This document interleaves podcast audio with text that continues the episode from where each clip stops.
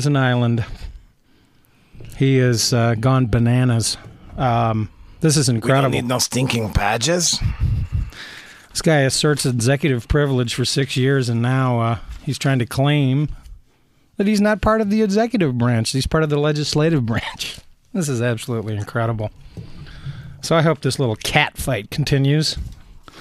I'd love to see them cut off funding to the VP's office and make Dick Cheney raise his money privately from clean coal. Oh yes. Clean coal. You got to love that phrase. That's an oxymoron, part of the recent debate on the energy bill. And uh, mm, watch your wallet. That's all I can say. Because some of these solutions that uh, are being concocted for our ener- future energy um, needs, and we have them. I mean, the country is growing. Uh, there are more electronic gizmos than ever, and uh, we need more power. Uh, that is indisputable. Indeed, uh, the power industry, according to an article that I read uh, way back in uh, several months ago, and this is an article specifically about the skepticism regarding clean coal, notes that the power companies are planning 150 coal plants to meet growing electricity needs uh, in uh, you know upcoming years here. So there's a big debate about the technical feasibility of various coal issues, and clean coal is now being um, advocated by some as a possible fuel to replace gasoline. Uh, and by the way, uh, clean coal produces diesel, so diesel uh, air uh, particles uh, create uh, some other problems um, that really need to be publicly debated in a clean fashion. But uh, who knows what'll happen? Obviously, there's some good that came out of the uh, focus on renewable energies. Obviously, the Democrats are a little more committed to that uh, notion as the various amendments have come down the pike. But one thing I wanted to talk a little bit about tonight, we can talk about clean coal in the future because obviously uh, coal is going to be part of the uh, future equation of America. And this is a, uh brilliant uh, little essay, a review of uh, some books uh, in the June 28th edition of the New York Review of Books by Tim Flannery, who turns out to be a Australian scientist. I just wanted to note his uh, latest book because I think it's probably an interesting one. It says he's a professor at uh, Macquarie uh, University in Sydney, and his latest book is Weather Makers How Man is Changing the Climate and What It Means for Life on Earth. He has a brilliant uh, article in uh, this uh, New York Review of Books, the 28th of June edition, called We Are Living on Corn. Uh, to which I would say, We are corn. Put And it- corn in your ears, America. Yeah. Indeed. Um, and it's uh, just a fascinating analysis of um, the corn industry here in America, which is uh, highly subsidized.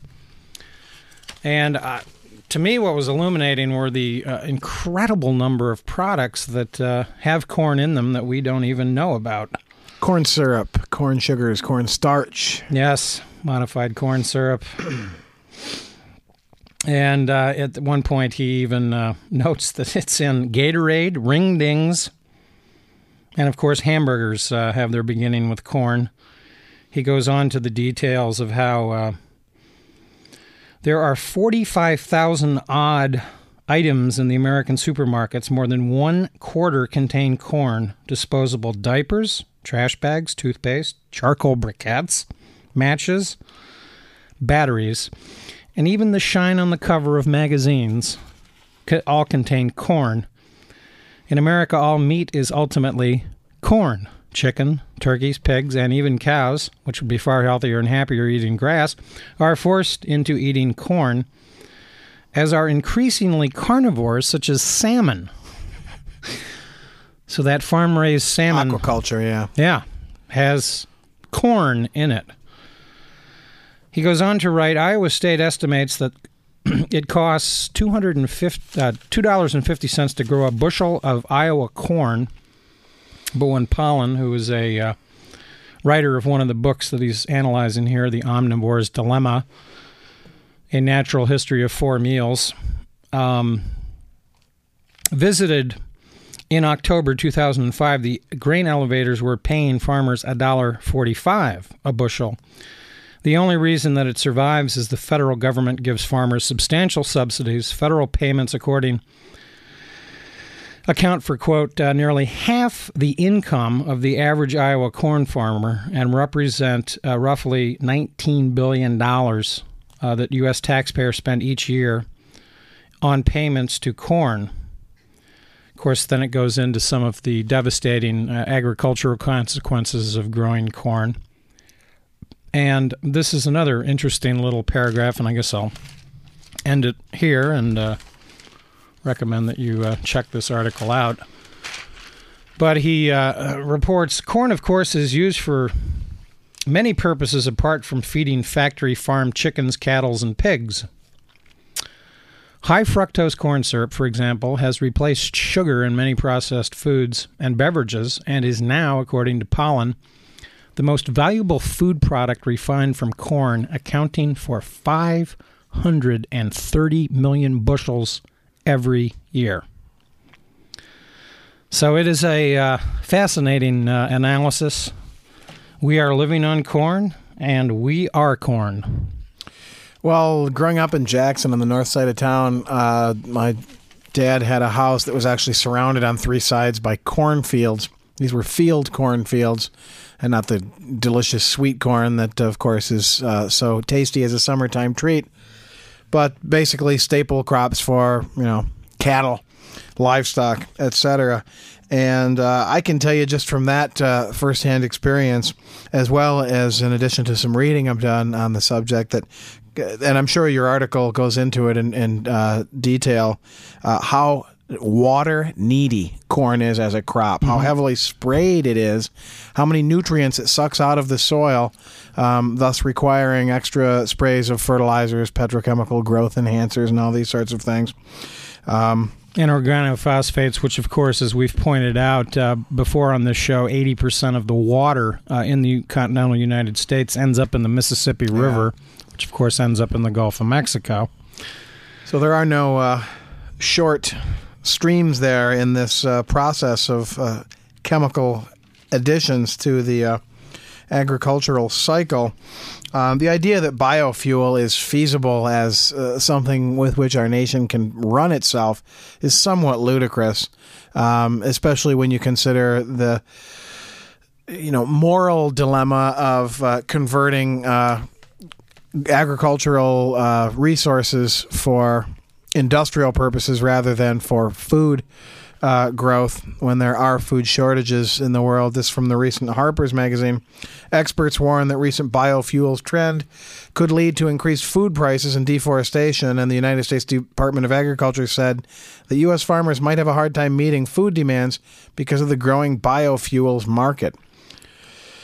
Yeah, and of course, this is being sold. The the uh, the ethanol uh, concept is being sold as an alternative to quote uh, foreign oil. Uh, they, of course, usually focus on Mid East oil. Right. It's important to remember that America gets about 21 to 25 percent of their oil from the Mid East, uh, mainly Saudi Arabia.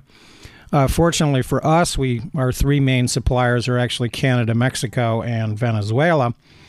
But there is increasing analysis about some of the problems, even with the efficiency of ethanol as a fuel. Mm-hmm. Uh, this uh, whole movement picked up steam. Think James Watt here. Kilowatt. Um, because of the uh, the fact that Brazil um, has very effectively used ethanol mm-hmm. uh, in their economy, but it's important to remember that Brazil is using sugarcane, and sugarcane actually produces three crops per year. It's a very quick growing substance, and it's uh, apparently as an ethanol fuel far more efficient. Maybe if we would end our embargo against Cuba, uh, we could start importing sugarcane uh, just 90 miles away. But that doesn't seem to be in the works. And it's also important to remember that I've heard some auto analysts point out that even ethanol as a fuel in your car will actually reduce your mileage per gallon uh, between 15 and 20 percent. So you're actually going to end up buying More. more ethanol than gasoline. So uh, this problem needs to be uh, addressed uh, more substantively than it is. Uh, it's unfortunate that uh, the energy debate is really about. Uh, I don't know what to call it. It's sort of soundbite politics, unfortunately. And of course, one of the bad things about energy, uh, the energy debate, is uh, regional interests sometimes uh, win out over the national interest. Take it back to Dick Cheney and the uh, rolling brownouts and blackouts in California some years back. yeah. That's exactly what that was about speculation in trading and anticipating where demand is going to be highest and supply shortest so that you can maximize your profits. And a, a specific effort, by the way, politically to derail Gray Davis, who was Yeah. at the time viewed as a, a leading Democratic contender for the 2004 presidential nomination. I wanted to quickly add in this review we're living on corn uh, in the uh, June 28th edition of the uh, New York Review of Books. Another little interesting paragraph because he uh, reviews a. A book uh, by Bill McKibben, who's a fairly well known ecologist type, who writes uh, his book is entitled Deep Economy The Wealth of Communities and the Durable Future. And in it, he uh, specifically talks about a, uh, you know, the, the Walmart uh, dysfunction. And I just wanted to quote this one paragraph that I f- found fascinating about uh, Walmart in Iowa. Um, the uh, author Tim Flannery uh, writes the dysfunction comes, and this is uh, talking about Walmart, with the increasing s- scale and is revealed adroitly when he investigates the impact of Walmart upon the economic health of communities. By now, the sequence is depressingly clear. clear. The big box stores by the interstate drains the life out of downtown, shuttering businesses left and right.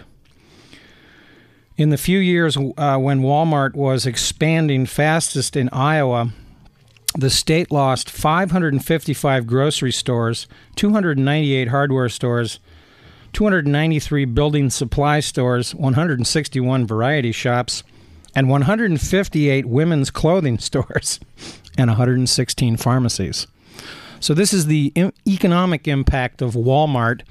And of course, these issues are sort of connected. The subsidization of corn here in America is, of course, forcing small scale corn farmers in Mexico um, to come to the United States looking for jobs. It's connected to the immigration problem. And of course, the growth of Walmart, uh, they are. Uh, account for some staggering statistic involving the trade deficit with China, uh, of course, also contributes to the uh, loss, as this uh, as McKibben points out in his book, uh, local stores in local communities. You think of Iowa as these sort of little corn pone uh, towns where uh, you know you can go down to the main street and walk around and get what you need right there uh, from your neighbors, and of course that keeps the money in the local economy.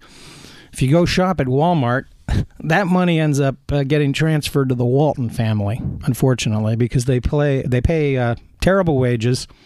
Um, they're directly responsible for huge increases in uh, Medicaid uh, expenses in various states uh, because many Walmart workers end up uh, having, um, you know, their children, and of course even spouses treated at ER hospitals under the Medicaid system.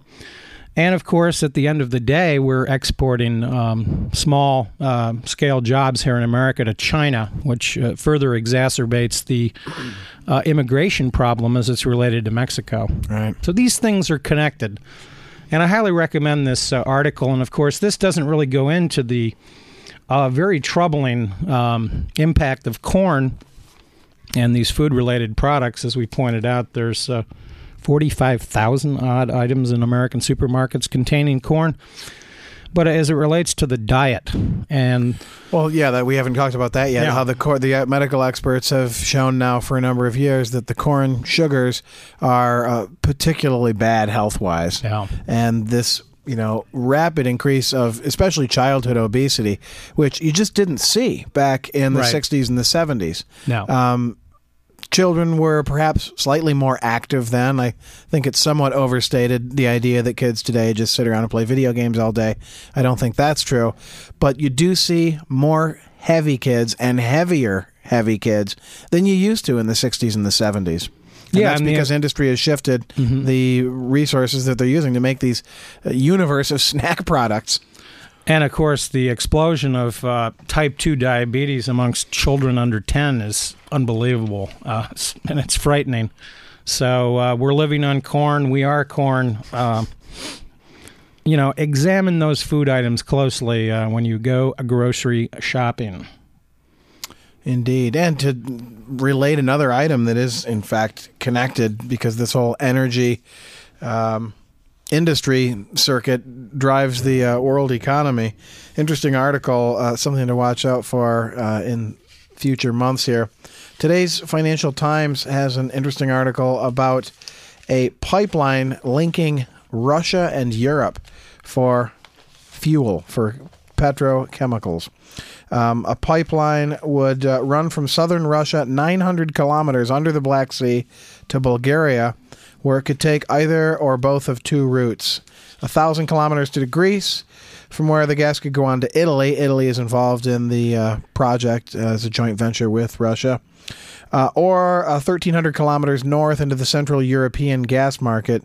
It's estimated that this pipeline will take three years to build, um, 18 months uh, in the planning process, which is going on right now.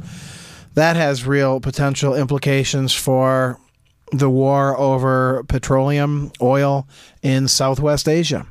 Uh, Russia has huge, vast resources, huge tracts of land, of course, as we all know, but also vast natural resources with regards to gas and access to that gas. Um, of course, uh, gas is increasingly uh, traded in euros and not dollars exclusively anymore. So, as Russia and Europe potentially strengthen themselves from an energy perspective, America still continues to flounder directionless. Which sounds a lot like uh, our military uh, policy in Iraq. Yeah, indeed. Real quickly on the uh, obesity issue, uh, just as a follow up to what we were previously talking about, just a fascinating little item from uh, the uh, June Harper's Index. It says the number of 16 states of the South where more than 25% of adults are clinically obese, 12. Number of other states where this is true, 5.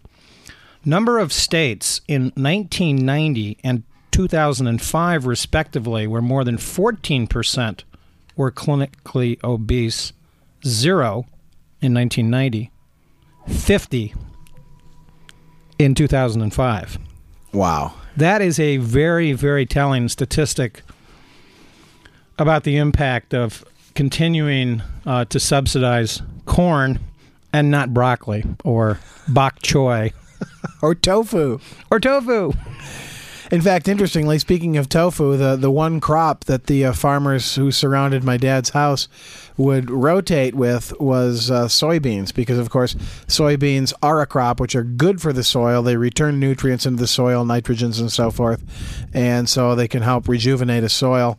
Um, whereas corn sucks every last nutrient out, and, and most of the corn plant, um, in some cases, it's being used as an industrial byproduct, but most of it is just sort of biofiber that has very little use at all. Yeah, and, and it's interesting. Uh, I used to make tofu. I don't know if people know that about me, but I used to work at a little co op here in Ann Arbor called the Soy Plant. That was a community cooperatively They run. made excellent tofu. They made excellent tofu. Uh, it was a very interesting business experience, however. Uh, cooperative management has uh, got its good sides and its bad, but uh, it was very interesting because uh, I learned back then that uh, soybeans and corn were the natural way farmers uh, rotated the soil. That one year, basically, the plot would be devoted to corn, and then the next year it would be soy soybeans, and then vice versa, because this way they could keep uh, the land sustainable and uh, keep operating. But that was back in the day, alas, when Uh, small family farms were uh, rapidly beginning to disappear uh, during the uh, early parts of the Reagan administration. And of course, there was a uh, definite farm catastrophe in the 1980s.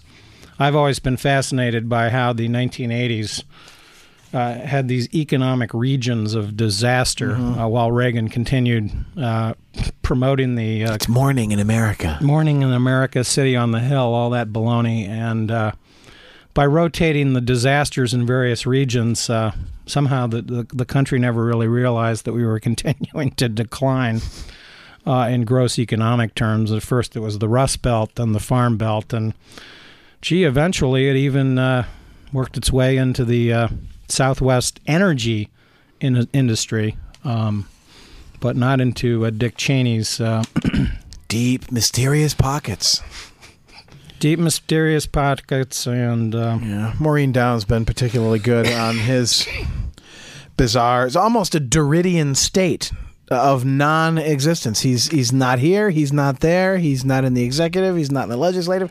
Where is Dick Cheney? He's everywhere and nowhere. He's ubiquitous. He is a rock. He is an island. oh boy! I'll well, save my karaoke for later. yeah. Uh, I've been saving this one from last week. I've got to do this one because this is just ridiculous. And if you know Mitt Romney wasn't already silly enough, um, this quote pretty much puts it over. Oh, but he looks presidential. He does indeed look presidential. Um, he's got the hair.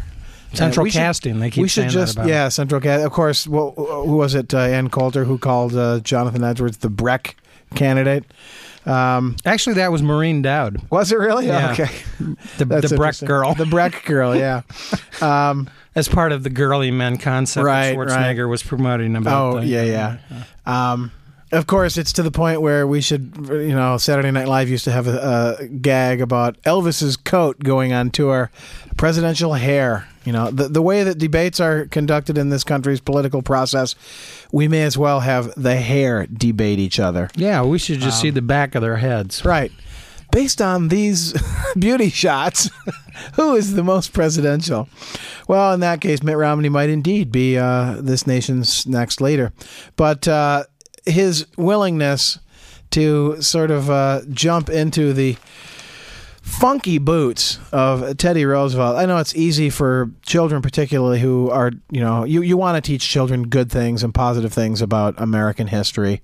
And Teddy Roosevelt's a larger than life figure and mm-hmm. sort of a interesting fellow. Um, deeply problematic, though. Of course, you got to read about Teddy um, when you get older to find out he's he's not all um, all that in a bag of chips, but um, he is uh, his spirit is embodied here in quotes uh, uttered recently by Mitt Romney, um, who recalled the words. This from Sunday, June seventeenth, uh, Ann Arbor News. Romney recalled the words, uh, speaking in Iowa, as we were talking about earlier. Um, about increasing the size of the military by at least 100,000 troops in Iraq and increasing the military budget. He recalled the words of President Teddy Roosevelt who said the United States should speak softly and carry a big stick in its foreign relations. Romney says this I want to carry the big stick. Uh oh. He told about 200 people at an event in Dubuque, Iowa. I hope I don't have to use it, but I want to make sure we have it so that people understand we are a nation of strength. If you look across the world, you can recognize that there is terror going on. There is a worldwide effort of different people all intent on bringing down modernity and replacing it, in some respects, with barbarism. That's the quote. Um, yeah, and guys walking around with big sticks are not doing terror things. They're doing protecting things, protecting modernity, you know, petrochemical industry, major corporations, modern stuff. Um, of course, the article goes on to detail that the highlight of the event appears to have been when Romney's wife Ann gave the crowd a scare by falling a couple of inches from a platform stage. Maybe she was standing on the big stick. when suddenly he began to wield it. He picked up the club and she went a tumbling. Yeah. Now, I don't know about you, but when I hear a guy say that he wants to carry the big stick, he's automatically no longer eligible to be president. I mean, you don't trust the guy who wants to to wield a big stick. I don't. Well, I only trust him in baseball, but uh, obviously Romney's talking about something else there. And yeah, the big stick policy, of course, is uh, a, a sort of a euphemism for specifically American imperialism in Latin America that Teddy Roosevelt was so uh, well known for, uh, both uh, personally, you know, the charge up the San Juan Hill, which is highly dubious, and The Rough you got to read the all real story on that one too. yeah, um, And the creation of the country of Panama, which was basically set up by Teddy Roosevelt and about three other guys. Indeed, and uh, just to give Teddy Roosevelt one big plug, though he he was the original, um, shall we say, uh, developer of the concept of uh, you know cordoning off uh, some of our great national parks and creating the National Park Service. Something, incidentally, by the way, that's gone in complete disrepair under the This Bush administration. Yeah. It's it's shocking when you uh, read some of the uh, consequences of the nickel and diming that the Bush administration is using uh, in managing our national parks, uh, which is part of the whole mismanagement of the Bush administration. I mean, lately there have been a lot of uh, stories about the passport uh, debacle. And needless Yeah. to say, uh, Lillian's finally arrived, but that was only due to the good graces of uh, our congressman's office. you know, Bush's uh, management uh, is just uh, remarkable, and apparently this is uh, the concept that Michael Bloomberg is using to catapult himself into the presidential ring. Though how or why he would run as a rep- uh, independent escapes me, because. Look, dude, you're just going to be Ross Perot. You're going to get That just doesn't work in this. it doesn't work as uh, broken as our two-party system is. Uh, uh, pick a party, any party. There's only two. Um, so if you're not a Republican, you've almost kind of said you're going to be a Democrat, I guess. And he's been a Democrat all his life, so why he's playing cat and mouse with this uh, nonsense uh, it escapes me. But uh, we'll see where that goes. By the way, there was a uh, very good uh, frontline documentary once again about the uh, situation in Iraq this past week, Endgame, uh, which basically is an analysis of the surge and uh, detailing how and why the the, the whole um, debacle in Iraq continues. It's fascinating this week that we have. Uh, High ranking uh, generals in the American military publicly acknowledging that the uh, Iraqis won't be ready. won't be ready, aren't ready. Uh, that this so-called policy of clear, hold, and build uh, didn't work. And I think one of the great things about this documentary was as it focused on the historical um, blindness that the Bush administration had about the uh, emerging insurgency and, and all of the euphemisms that were used, you know, like uh, light footprint uh, was one of the original policies. Um, Together Forward, Part Two, was another one. Um, just fascinating. And then, of course, the clear hold and build, which Such uh, friendly sounding euphemisms. was sort of a concept that uh, Condi Rice actually began to develop in opposition to Rumsfeld. Where's she been lately? Who knows? Um, she's looking weary, though, the last couple of times I've seen her on television.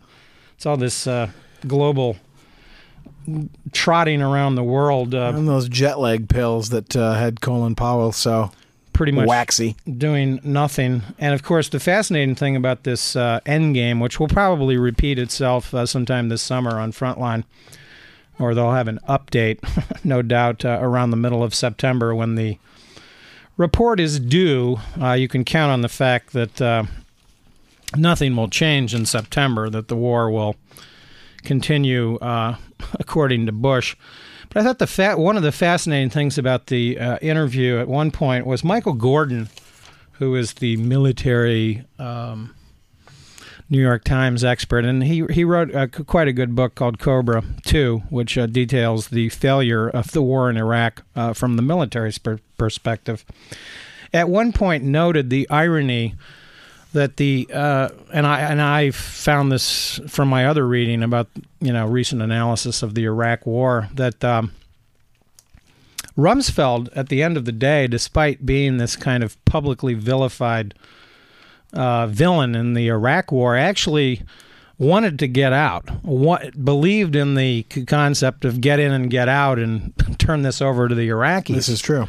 And that it was actually this sort of mysterious force in the White House, that it was Karl Rove, Condi Rice, Dick Cheney, and George Bush that came up with this grandiose theory that we could uh, impose uh, democracy um, to uh, on the Iraqis at the end of a bayonet, uh, to use a By, by quietly building permanent military bases of our own. yeah, and and that sort of thing, and that Rumsfeld actually, in reality, was uh, was an opponent of the clear hold and build, and at one time he even had a press conference where he just sort of lambasted Rice for uh, even coming up with the concept. He wanted the Iraqis to take over, uh, but it never happened uh, for various reasons. And uh, one other um, military expert on the ground, I thought had a fascinating quote about the uh, surge. He said, There is no surge, this is a trickle. And uh, his statement was unequivocal. The United States needs at least 200,000 more troops in Iraq to get the job done. So uh, he was of the opinion that uh, this uh, surge has no future, that the United States indeed will clear uh, areas. And of course, we learned this week that the uh, um, Al Qaeda people have run away from Bak. Think what was it, Bak, Bak, Bakuba, this uh, so-called site, and uh, as he puts it, it's not a surge; it's a dribble, and uh, there you have it. Um, Petraeus, of course, has been put in charge because he was the most successful, um, shall we say, executor of the clear, hold, and build strategy. But let's remember that he did this in the Kurdish area initially. And uh, this is, is an area where